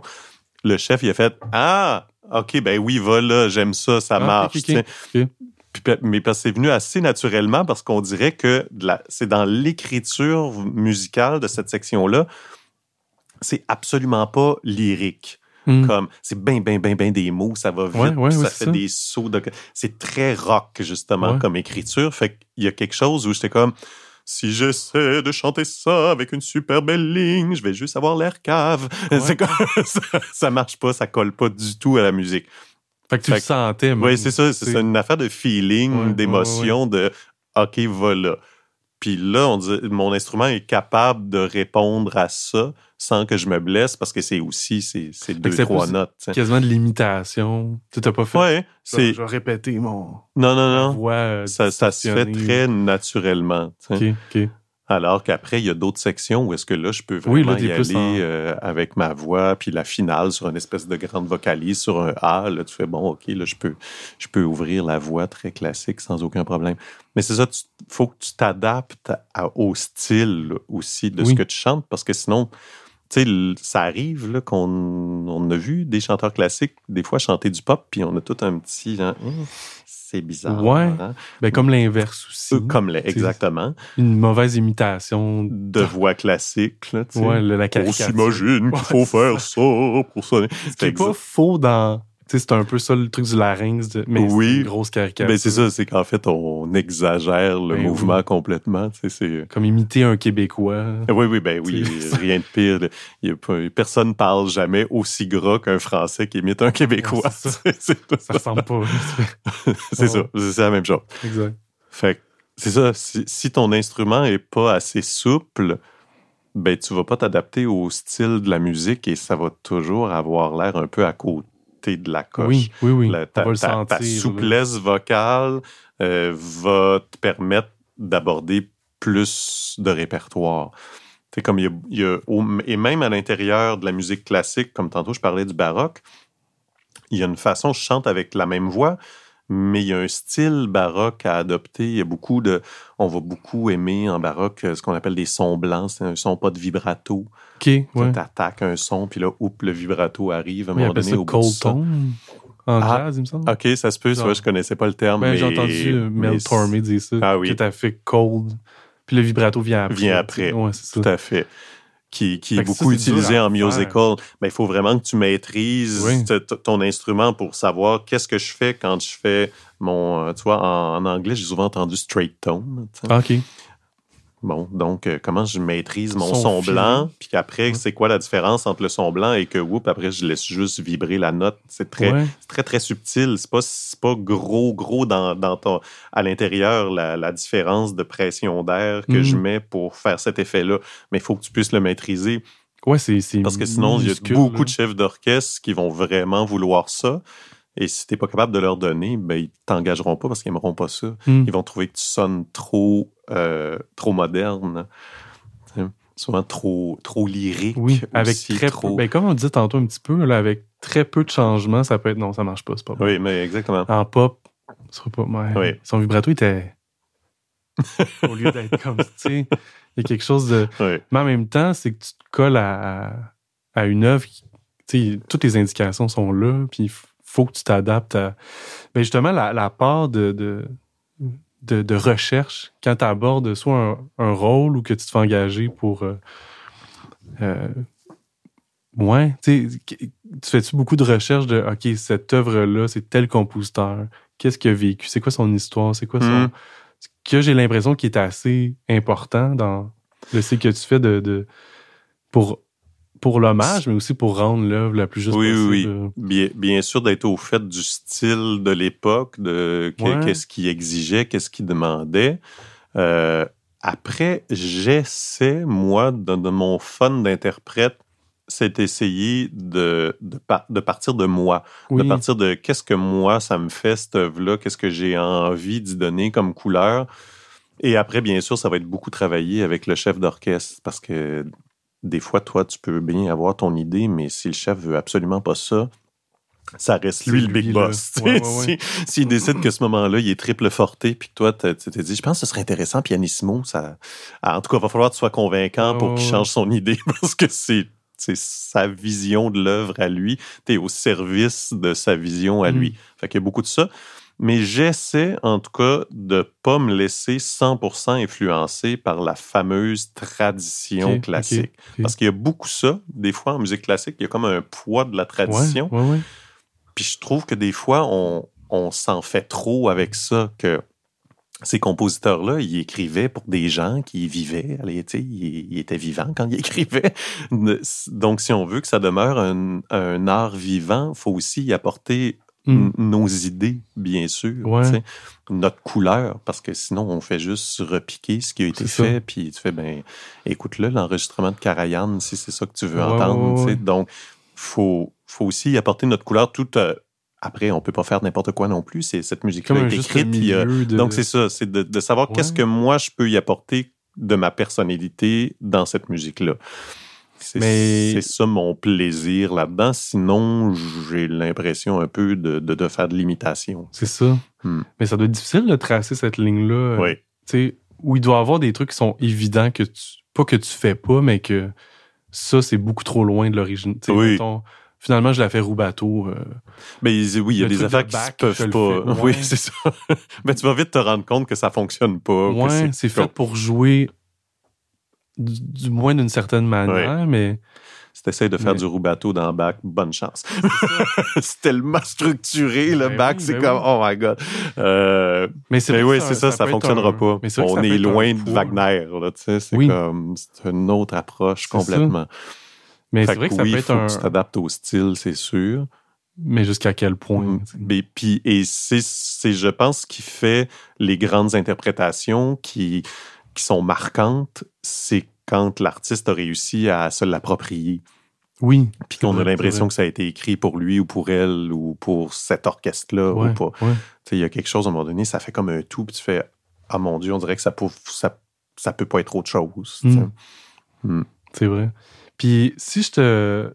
Justement, tantôt, on a parlé un petit peu de la, chanson avec les cowboys fringants. Oui. Ça, ça a été quoi le. le... Eux, ils t'ont approché? C'est justement le chef qui a eu cette idée-là? Qu'est-ce que c'est quoi, ton lien avec eux, en fait? Avec eux, j'en avais aucun avant le spectacle. On se connaissait pas du tout. C'est l'OSM qui, qui, me connaissait. Eux, j'ai fait plusieurs concerts avec eux déjà. Et ils savent justement que je suis assez, euh, assez willing comme chanteur, puis que je peux faire des choses qui sortent du cadre classique. Parce qu'il y a sans aucun doute certains chanteurs classiques qui auraient été plus mal à l'aise, qui n'auraient pas su quoi faire avec ça, que c'est pas leur style, c'est pas, c'est pas, pas pour eux. Oui tout comme moi, il y a des trucs que je peux pas faire. C'est ça, mais ils trouvent pas leur place. Fait que là, ils se doutaient que moi, je pourrais m'amuser là-dedans, donc ils m'ont appelé, savoir si ça m'intéressait, puis j'étais disponible. Et, et ben, parce que l'idée venait du chef d'orchestre, justement, de comment ça pourrait être intéressant qu'on fasse une de vos pièces avec un chanteur plus classique, juste pour amener ça ailleurs, c'est que ça amène quelque chose de différent dans le spectacle. Fait que je suis arrivé ben oui, c'est ça. Et Simon Leclerc, qui est le, chef d'orchestre et aussi l'arrangeur, c'est lui qui fait tous les arrangements orchestraux pour ça. Ça fait des années qu'il fait les arrangements des concerts pop de l'OSM. Il, il, fait vraiment un, travail formidable mm. d'arrangement. Il, il réussit à amener certaines chansons dans un univers que tu fais, ah mon Dieu, c'est il la dénature pas, mais il l'amène ailleurs, vraiment. Là, il, fait vraiment des choses formidables. Il écrit tous les. Il écrit complètement l'orchestration pour l'orchestre symphonique. Donc, il part de la chanson, pour, pour ce cas-ci des Cowboys fringants, mais il amène ça. Là, et il y a eu un bout, un bout de temps où est-ce qu'on faisait des concerts, il en faisait des concerts symphoniques, mais c'était un peu on prenait la toune puis les violons jouaient des strings, là, euh, il remplaçait le synthétiseur un peu, mais ça amenait pas l'œuvre ailleurs. Là, lui, il a fait non, non, tant qu'à faire ça, on va en faire quelque chose de vraiment différent. Ou des fois, il ajoute, je me souviens plus jeune, j'avais le Metallica symphonique. OK. Mais c'était, je pense, le, le band jouait la toune intégrale plus. Plus l'orchestre, c'est ça. C'était pas mauvais, mais je pense que peut-être ça aurait été plus. Euh, ben, je trouve que c'est le fun de pousser l'exercice plus loin que ça. ouais, puis effectivement, pas juste. Ok, c'est le violon qui fait le signe. C'est ça, exact. Mais t'as raison, dans, dans, la version que j'ai écoutée, c'est vrai que c'est une autre œuvre, en fait. Ah oui, oui, oui. Juste il, un il écrit carrément des, des, des, lignes différentes, des, des contre-chants. Des... Oui, ils devaient triper d'entendre leur... Ah oui, oui, ils ont vraiment... Euh, ouais. Et il y a certaines de leurs chansons qui prennent une dimension dramatique, entre autres une euh, à laquelle je pense, parce que la première fois que je l'ai entendue, ça m'a vraiment rentré dedans, c'est... Euh, ah, merde, c'est quoi le titre? C'est l'histoire d'un jeune gars de 19 ans qui apprend qu'il a le cancer, puis qu'il ne sait pas trop comment ça va virer. Puis à la fin de la tourne, le doc, il dit que ben ça va pas bien aller parce qu'on n'est pas capable de le guérir, puis il meurt. La mhm. tête haute, voilà. ça vient d'arriver. Et cette chanson-là, dans la version originale des Cowboys, c'est une très belle chanson touchante, OK, mais avec l'orchestre, non, mais ça devient comme une œuvre monumentale qui te rentre dedans. Euh, c'est vraiment impressionnant. Donc, c'est ça que ça amène, tout ça. Et, donc, en tout cas, tout, ça pour dire qu'avec Simon, ben, on, a, répété avec l'orchestre. Il m'a envoyé l'arrangement euh, par euh, MP3. il avait fait ça sur son ordi pour que je l'entende. Puis c'est inspiré un petit peu de. Il y a quelque chose d'un petit peu mozartien dans le début, avec les violons qui on est parti de ça.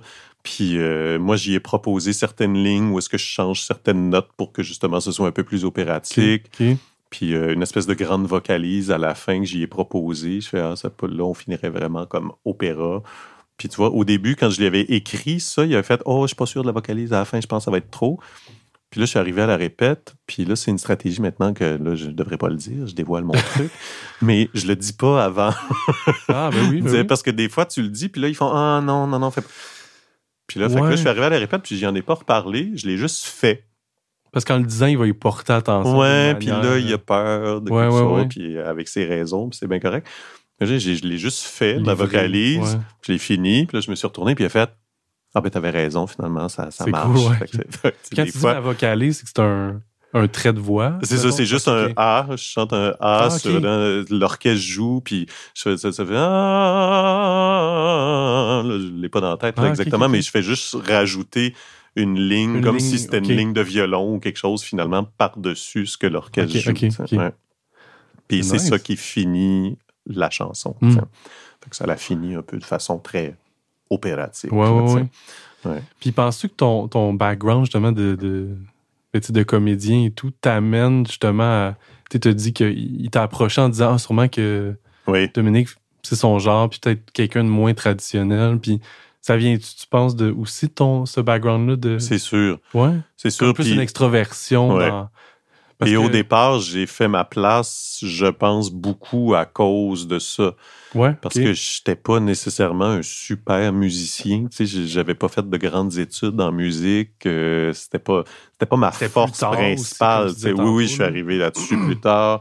Ça a pris quand même plusieurs années parce que bon, mes premiers cours de chant, justement, après mon accident, j'avais mi-vingtaine j'ai commencé à vraiment chanter pour vrai. Euh, j'étais plus début trentaine. ça a pris comme un 5-6 ans avant que je me sente quand même assez solide pour me présenter à des concours, des auditions, ces affaires-là. Ce qui est tard. Ce, qui est, tard dans le parcours d'un chanteur classique. Heureusement, j'étais de un, un gars euh, avec une voix plus grave. Ça, ça m'a beaucoup aidé parce que, genre, une, jeune soprano léger avec une petite voix toute aiguë, euh, c'est beaucoup plus difficile si tu commences plus tard. Parce que, ah, parce que ça, ces voix-là, premièrement, il y en a beaucoup. OK. il y a le running gag qu'on fait euh, des sopranos légers, 14 à la douzaine. il y a moins de baryton. Il y a plus de ténors. Déjà, il y a moins de gars.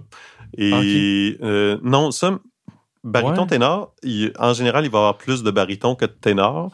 Mais ça dépend des moments, des lieux. Tu sais, comme par exemple, présentement à Montréal, il y a plus de, jeunes ténors que de jeunes barytons. OK.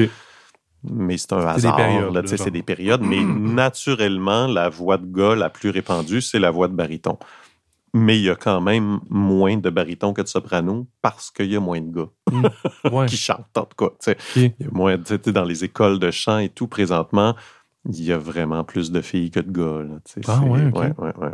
Même en jazz, ouais. Le Ça, je sais pas, je m'y connais pas assez. Ça a toujours pas. été comme ça? Apparemment, pas mal, oui. Et, et après, il y a eu des moments euh, où est-ce que c'était c'était à cause de circonstances de vie. Je me rappelle de ma, ma Lucette, justement, qui, elle, avait Ouais. fait ses études euh, à Vienne euh, après la Deuxième Guerre mondiale. Fait dire, il y avait, on était plein, plein de filles et très peu de gars, mais c'était aussi parce que les pauvres gars, il y en avait plein de morts à la guerre. Oui, oui, oui. Fait que, Il était occupé il- aussi, il- hein, ouais, il- donc, les jeunes gars de l'époque, il y en avait vraiment moins. Donc, c'est sûr que même à cette époque-là, dès qu'il y avait un gars qui avait un pas pire talent, il pouvait être moins talentueux que la soprano, mais il était comme, ben, il est pas pire, puis on en a besoin. Fait que, Ouais, on t'engage. Là. Ouais, c'est vraiment ingrat comme ça. C'est sûr que le même, exactement le, le même parcours que moi, une fille, je sais pas si elle serait encore là aujourd'hui comme chanteuse. Est-ce qu'elle aurait réussi à faire sa place? Je ne sais pas. Peut-être, mais, mais c'est sûr que j'ai été avantagé par quelque chose dont je ne suis absolument pas responsable. Ah ouais, tu trouves? OK. mais je veux dire, je suis un gars, c'est tout. C'est comme, c'est- c'était Ouais, ouais, vraiment mais le ça. timing, mais Oui, oui, aussi. Tu sais, je Ah pense ben, que ça, c'est sûr. C'est sûr. ta prof qui dit mais- genre... En fait, qui voit en ta voix de vocalise ou voix parler, Oui. t'es un chanteur, c'est quand même... Oui, puis ça y prenait, ça prend vraiment une, une oreille euh, très développée et attentive parce que j'étais pas, j'étais pas prêt là, à ce moment-là. C'était, Ouais, oui, mais oui. elle, elle, justement, c'est la capacité de, de voir plus loin. De voir un très bon de- professeur entend le potentiel, entend la matière brute un peu, puis Oui. se dit ah ben ça, euh, une couple d'années de travail, puis ça va être une vraie voix. Ouais. Elle, elle, avait cette capacité-là d'entendre. Oui, oui, oui. Ben moi, Ouais. je- j'enseigne la guitare, puis des fois, tu sais, ben je dis pas que j'ai ça, mais, mais des fois, c'est pas le niveau qui fait, de la personne qui fait en sorte que je vois qu'elle il ou elle est bonne. C'est plus, c'est comme, OK, Oui, oui. sensibilité ou un... Mhm. Ça peut être le premier cours, là, ça peut être euh, des accords, mais une manière de... Une musicalité, une- il y a quelque Ouais. chose qui se passe. Ou ça. peut être une genre de douceur, de... Ben, une douceur comme d'attention sur des détails, Mhm, puis mhm. Que finalement, sur le long terme, je fais comme ah, ça, ça serait Ouais. une meilleure ou un meilleur musicien que la personne avancée, mais qui a quelque chose de, de peut-être précipité, moins attentif à, à, à- je sais pas, tu sais. Ouais, des fois moins sensé. C'est très subtil le talent, puis Ouais. le, le- qu'est-ce qui va Puis faire que très bon quelqu'un. puis moins bon. c'est- Exact. c'est pas, euh, Et pourquoi quelqu'un va réussir plus qu'un autre. tu sais. Puis des fois, on se trompe aussi. Je me ah, ben rappelle oui, de ben oui. à l'école de théâtre, certains comédiens sur qui j'aurais jamais parié.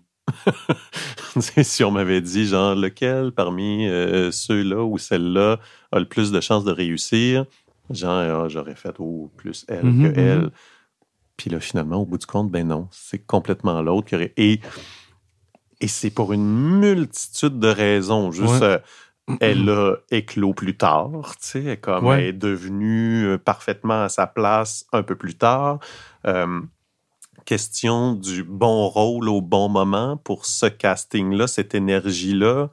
Euh, Il y a tellement Ouais, ouais. de Ou raisons. Ta vie, euh, tu sais, comme. Oui, c'est quelque chose que tu as vécu, qui Ben t'amène ouais. ailleurs dans ton esprit, dans ta façon d'être capable de t'exprimer. Fait que c'est ça, c'est très difficile de- d'être sûr, là, genre, ah, ça, c'est un vrai talent qui va aller plus loin. C'est- On verra. Il y a un guess à faire là-dedans. de... Puis toi, ça, tu sais, tantôt, on disait que c'était un peu plus tard, là, euh, par rapport à, à ce milieu-là, surtout, Oui. tu sais, dans la trentaine et tout. C'est-tu quelque chose qui t'a complexé? C'est-tu quelque chose que. Tu sais, mais c'est pas comme si tu un- t'avais quand même du métier de comédien aussi derrière, mais Oui. dans ce milieu-là, ça a-tu été un challenge de faire, ah ouais, ils sont tous pas mal plus jeunes, ou t'as été rassuré justement par des figures qui t'ont. Je dirais qu'il y a un bon mélange des deux. Je...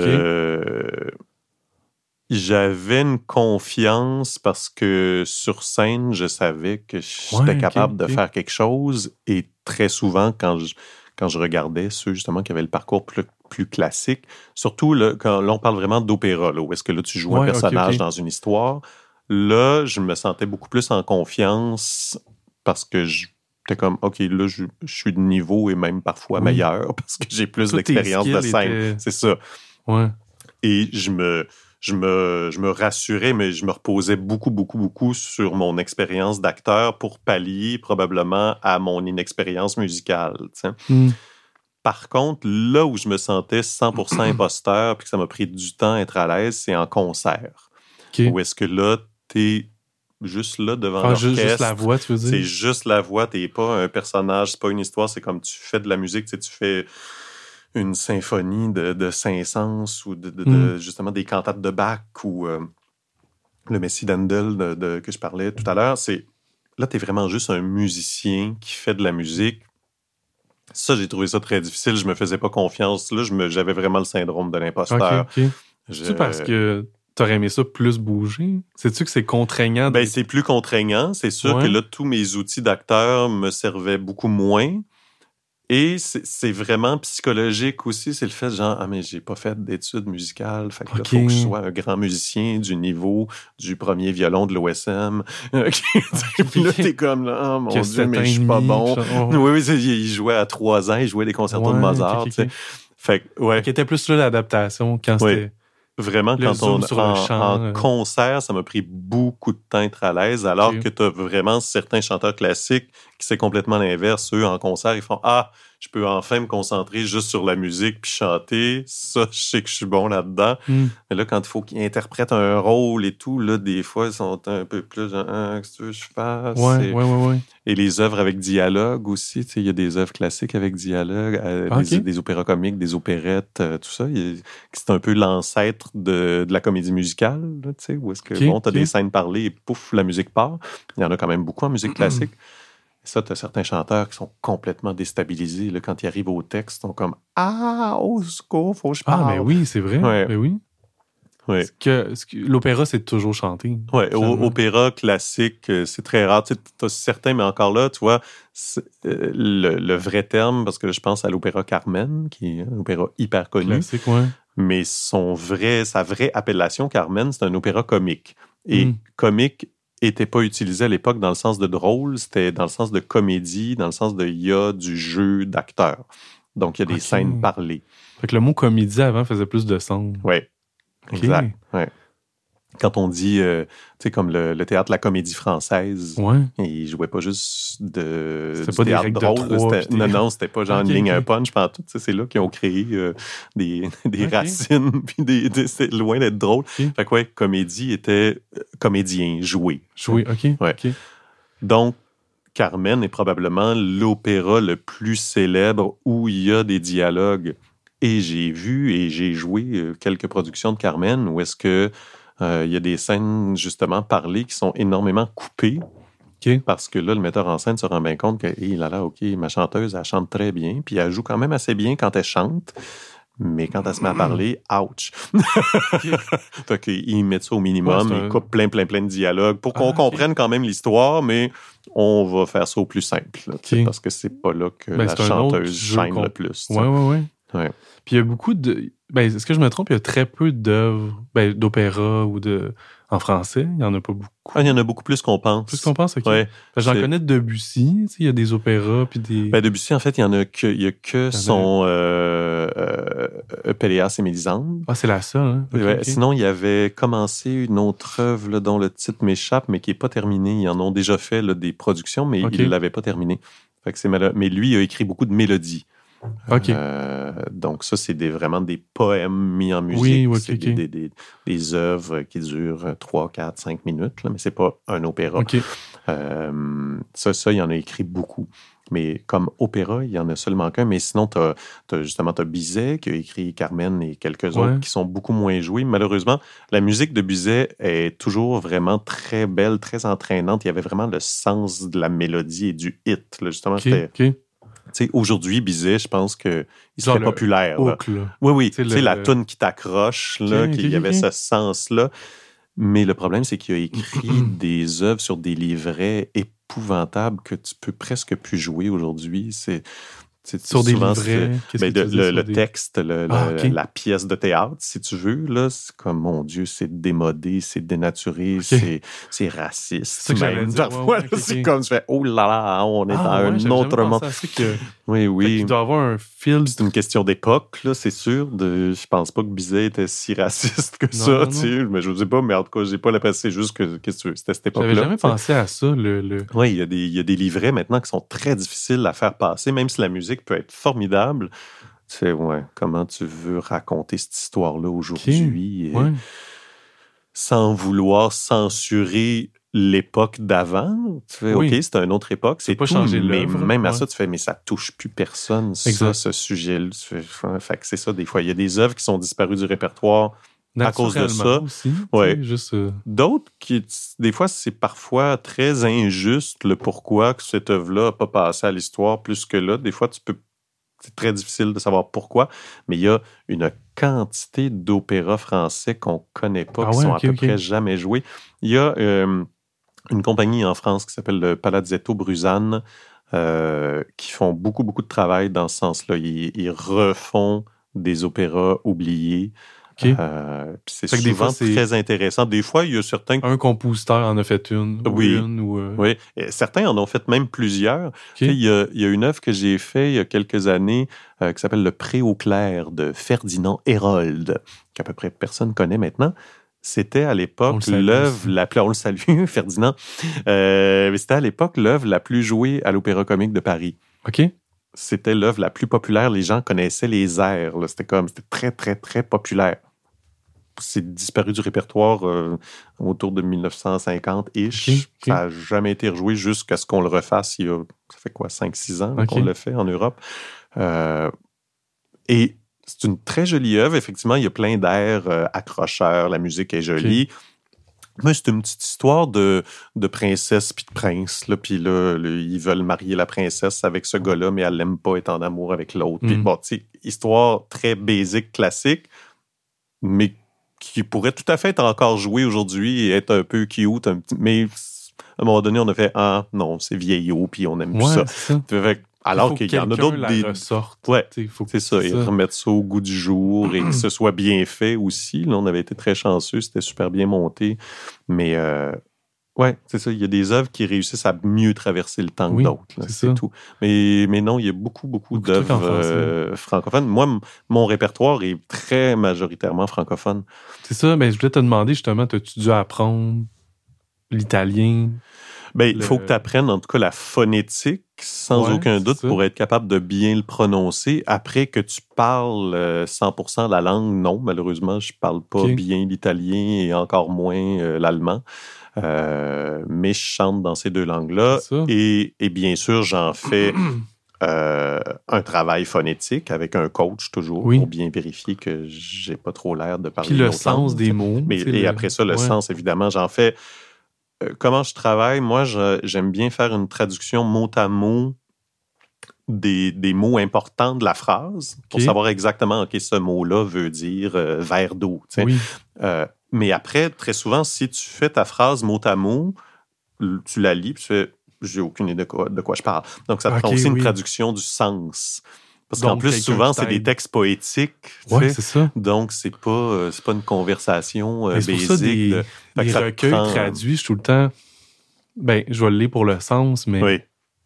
on- tu, jamais. perds, tu perds l'origine, c'est sûr. Oui, la subtilité de la langue. Ouais. C'est pour ça que j'étais comme, ah, peut-être que tu as dû apprendre le- la Ouais. langue au complet pour encore plus approfondir. Ben, le- mais c'est pas nécessaire. ben, C'est C'est-à-dire, pas- plus tu maîtrises la langue, plus ça va être facile pour toi de la chanter, plus tu vas avoir du plaisir. Parce que je pense aussi que le pourquoi, tu sais, il y a une partie de hasard et de volonté là-dedans, c'est que je chante majoritairement en français parce que je suis convaincu que c'est dans, dans cette langue-là que je suis le meilleur. Oui, Parce Ça que soi, là, tu sais. la- chaque mot a plein de couches de sens. J'ai pas besoin. Je peux amener ça beaucoup plus loin, je trouve, que Mm. quand je chante dans une autre langue.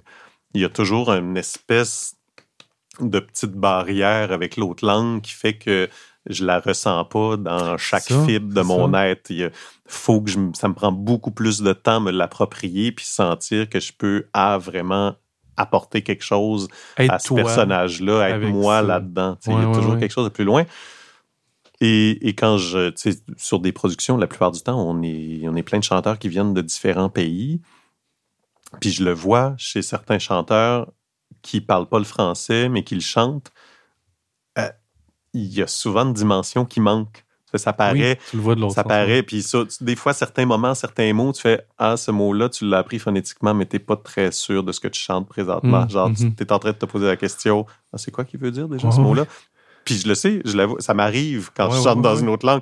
Il y a des fois sur le, sur le moment, tu es en train, puis là, tu te fais Ah, là, je chante vraiment des sons, mais j'ai comme un peu oublié de c'est quoi cette Ouais, phrase-là ouais, déjà? ouais. Il faut vraiment que tu te le sois approprié à 100 parce que ça pour peut être- pas être en train de chanter des sons. Ouais, puis il peut être trop exagéré, j'imagine. Ou... Ah, aussi, puis là, il y a, l'accent qui sort. Ouais, euh, tu sais, que tu fais comme, Hi, OK, ça, ça sonnait pas italien. Ouais, ok, ok. C'est- tu sais, fait que c'est la même chose quand je l'entends des, des- certains chanteurs français. euh, il y a, il y a une- un Oui, gag, ça, c'est un concours que j'ai fait. C'est c'est mon anecdote favorite, fait que je vais vous la raconter. Ben oui. Il y a un grand air français pour mezzo qui s'appelle Mon cœur s'ouvre à ta voix. Et, euh, et la phrase commence avec Mon cœur s'ouvre à ta voix. Et là, la chanteuse, dont je me rappelle plus l'origine, l'avait de toute évidence appris phonétiquement avec un mauvais coach de français et elle a chanté Mon cœur s'ouvre ta voix. Écoute, c'était l'hilarité générale. Faut l'assumer. Très assumée, elle, pour elle, elle chantait le vrai mot. Là. Puis sûrement que t'assumes. Donc, c'est ce qu'on veut pas qu'il arrive quand on chante une autre langue. On fait, j'aimerais ça ne pas dire des mots qui n'ont pas rapport dans la phrase. Puis en Parce plus, que des fois, une petite voyelle, ça change tout. Ouais, sûrement que t'essaies de pallier en plus de. On va le chanter plus. Oui, oui. On va le chanter plus fort. C'est comme. Ouais, ça doit être magique. Oui, ah oui, c'est, je me rappelle, ça, on était tous genre, oh, au secours, qui va aller lui dire que entre U et E dans ce Ouais, mot, ça, ça. change tout. Fait que ça, c'est quand même ac- accepté et, et récurrent dans, dans ce milieu-là que. Accepter, on essaie Ben, le le moins cul, possible. Dans le- le... Non, non, mais peu importe, mais on essaie le moins possible justement parce que je trouve que c'est ce qui fait parfois que ça va rendre euh, cette musique-là moins touchante et moins accessible. Si j'ai l'impression que le chanteur n'a aucune idée de quoi il me parle, Ouais, ben fait, oui, ben ben, oui. je vais aller écouter un concerto de violon, puis là, au moins, je me poserai pas la question sur qu'est-ce qu'il est en train de me raconter. Ça. Donc, c'est vrai. En tout cas, moi, c'est quelque chose à laquelle j'accorde énormément d'importance, le texte, parce que ça m'énerve quand je comprends pas euh, ce que le chanteur chante. Et, Ben oui. et ben maintenant, à l'opéra, il y a des surtitres euh, presque toujours. oui. Genre, que- en background, il y a les. Ouais, comme au-dessus de la scène, souvent, ou euh, comme au Met, il y a carrément des surtitres sur un espèce de truc en avant de toi, sur ta Ah, chaise. sais, De... Bon, Fait que. Mais c'est ça. Je trouve Ouais, ouais, que c'est dérangeant d'avoir besoin de ça parce que là, ton œil va lire, regarde la scène. Fait que t'es pas dans le show. Hmm. Fait que moi, j'aime bien avoir, euh, en tout cas, travaillé très fort pour que le public, quand je chante, n'ait pas besoin d'aller lire le surtitre. Qu'il puisse Ouais. dire, ah, lui, je peux l'écouter. Je suis pas Oui, obligé oui, de oui, lire. Ouais. Ça, j'accorde une grande importance à ça. Fait que c'est aussi pour ça, je pense que j'aime beaucoup chanter en français parce que là, ça, je sais que je le maîtrise à 100 Ouais. Je n'ai pas à me poser 12 000 Tu traduis questions. c'est sûr que je sais ce que je dis. Ouais. Puis tu peux pas traduire ces œuvres-là. C'est ça le. pas Ça se une- faisait avant. Ça se faisait, ok. Ouais, il y a eu toute une époque où on chantait dans la langue du pays, Ok. ce qui a quelque chose d'intéressant. Ça ressemble au film. Ça ressemble Ben, à. parce qu'effectivement, là, tu sais au moins que tout le monde va comprendre de quoi tu parles, puis ils ne seront pas obligés de lire une traduction. Par contre, parfois, tu perds quelque chose musicalement. Parce que Dans la phonétique. là. Ben, parce que Ouais. la musique, elle a été écrite dans cette langue-là, donc toute, le- le- le- le- le- toute la direction de la phrase fait en sorte que ça arrive sur ce mot-là en Ouais. italien qui fait que c'est formidable puis que c'est beau. Alors que là, whoop, en français, ils n'ont pas réussi à trouver une phrase aussi belle pour que garder Mhm, tout l'impact de cette phrase-là. Fait que, ah, tu vas en perdre un peu. Mais ouais, tu- je comprends. T'en perds et t'en gagnes. Tu sais, c'est vraiment un choix. Mais là, c'est plus du tout à la mode. là. Chanter dans une autre langue. euh, si l'œuvre est en allemand, ça se fait en allemand. Je Oui, c'est ça. C'est- je sais pas s'il y a encore des théâtres qui font des traductions. Peut-être, là, je suis pas, euh, je suis pas au courant de tout, mais ça existe presque plus. là. OK. Mais il y a une couleur dans ces. Justement, Ben, dans les. Tu sais, moi, ça, la musique des- italienne, euh, si tu chantes au sol et mio en français, ça va être C'est ça. Moi, Oh, mon des. beau soleil, ça fait pas la même chose. C'est ça. ça. Mais même des fois, quand tu comprends pas le. le- des fois, des trucs brésiliens que j'écoute, puis que juste le mood ou le. le je me. Tu sais, ça me dérange pas de pas comprendre. Oui. mot. Puis c'est arrivé plein de fois qu'après, j'ai traduit parce que j'étais curieux. Puis de, de savoir. Puis c'était assez proche, pas, pas de ce que. Pas mot par mot, mais de. Ah, on était à la même place. Oui, oui. L'émotion, le. le, ben oui, où ça parle de ça. Ah, étrangement, moi, ça m'amenait là. Fait, fait la musique, mais la phonétique aussi, là, puis le, les notes, puis la mélodie va vraiment indiquer. Euh, mais. Euh, fait que je comprends que traduire, c'est ça. Puis français, français, italien allemand, ouais, ça serait. Ouais. Si tu traduis un. Ça cogne pas pareil. Non, non, non. français, même si tu comprends les deux mots par mot, c'est pas du tout la même langue. Non. Vraiment pas. La poésie, le. Fait que. Non, c'est très dur faire une vraie bonne traduction, là. Puis il y en a très peu qui ont réussi ça. Là, des, des, il y a toujours le fameux exemple de euh, La Quête, la chanson La Quête de Jacques Brel. Ça a été écrit en anglais. Ah ouais, OK. C'est de, des, euh, de, ah, c'est quoi le titre en anglais? Non, ça s'appelle même pas de même, je pense. Ah, je me rappelle plus comment ça s'appelle en anglais. Mais donc, c'est d'abord un texte anglais.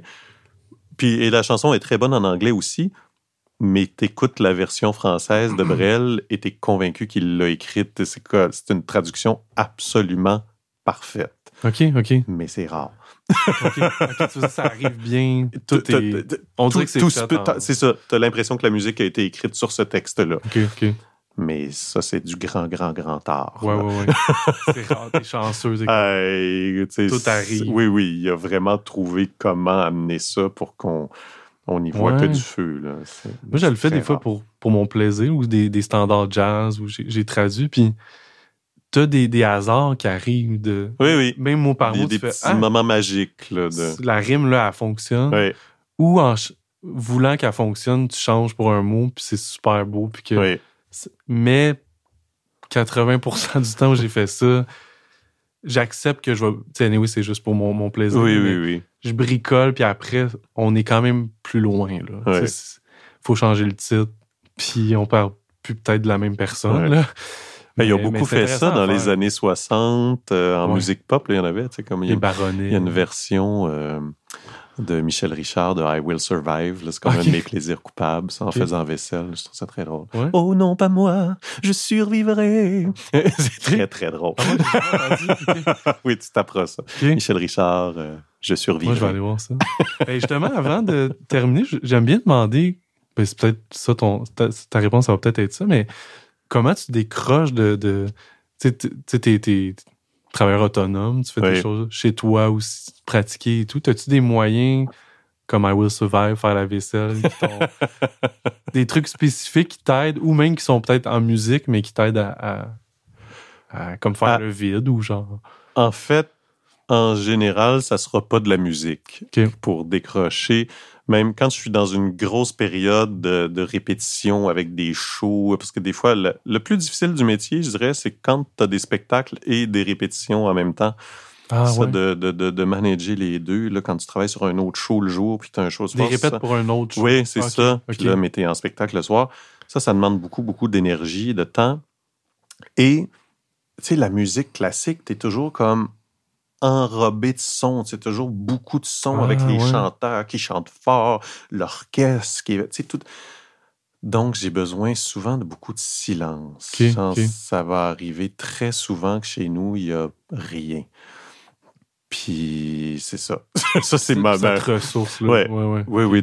puis là, je, je, vais lire un livre dans le silence. C'est comme tu as besoin de Hmm. te ramener au calme et au neutre, de ne pas entendre de notes. Ah, il n'y a pas de quoi de soir enfin. c'est un bon truc. Parce que... ça, ça c'est une chose pour décrocher le silence, euh, la campagne, me promener dans le bois. vraiment, on dirait que j'ai besoin d'un repos d'oreille. De... Oui, ben, littéralement aussi. Oui, oui. De, Même pour la santé. Ouais. Fait que ça, sinon, euh, certains sports aussi. Moi, je, je, suis assez sportif, mais de sports assez spécifiques. J'aime pas tous les sports, là, mais comme l'hiver, je fais beaucoup de ski alpin. Donc, ça, ça, va être vraiment une chose qui va me faire décrocher. Euh, vélo, l'été, natation. J'aime beaucoup la natation justement pour le silence. quand tu es dans ah, l'eau, tu n'entends un peu plus rien. J'aime bien. Il n'y a pas de quatuor là-bas non plus. Non, il n'y a pas de quatuor. Puis j'ai jamais fait de plongée sous-marine encore, mais c'est dans mes projets justement pour le silence. OK. Tu sais, sous. Ben oui, ben oui. comme- Ouais. T'es éloigné de l'orchestre. Ouais. Non, mais je, je comprends. C'est vrai que c'est toujours beaucoup de musique, beaucoup de musiciens répètent et Oui. tout. Puis, Oui, puis tu sais, quand tu chantes avec, euh, avec euh, un chanteur d'opéra, un duo face à face qui te chante d'en face, Ouais, c'est ouais. fort, tu sais. oui, oui. Il arrive un moment où tes oreilles font OK, s'il vous plaît, je veux plus rien. Non, je comprends. Je comprends. Ben, Fait bon, que ouais, je, je décroche pas, je décroche pas avec la musique. OK, OK. Après, ça va m'arriver là, d'écouter Ouais. justement d'autres choses. Là, quand j'écoute vraiment plein de, plein de styles musicaux. Je dirais que le seul style musical que je suis incapable d'écouter, c'est le heavy metal. Ça, ça m'agresse. quoi. Mm. Comme certains vont être agressés par l'opéra, moi, c'est le Ouais, heavy ouais, metal. y a de Ça, comme, ah, toutes les guitares distorsion, puis le chanteur, justement. Oui. comme, ah, non, incapable. Ouais, toi, t'es d'en face beaucoup. Ah oui, comme- je- non, ça, ça me rejoint 0, 0, 0, Je 0. comprends. Mais sinon, à part ça, je peux vraiment écouter n'importe quoi. C'est cool.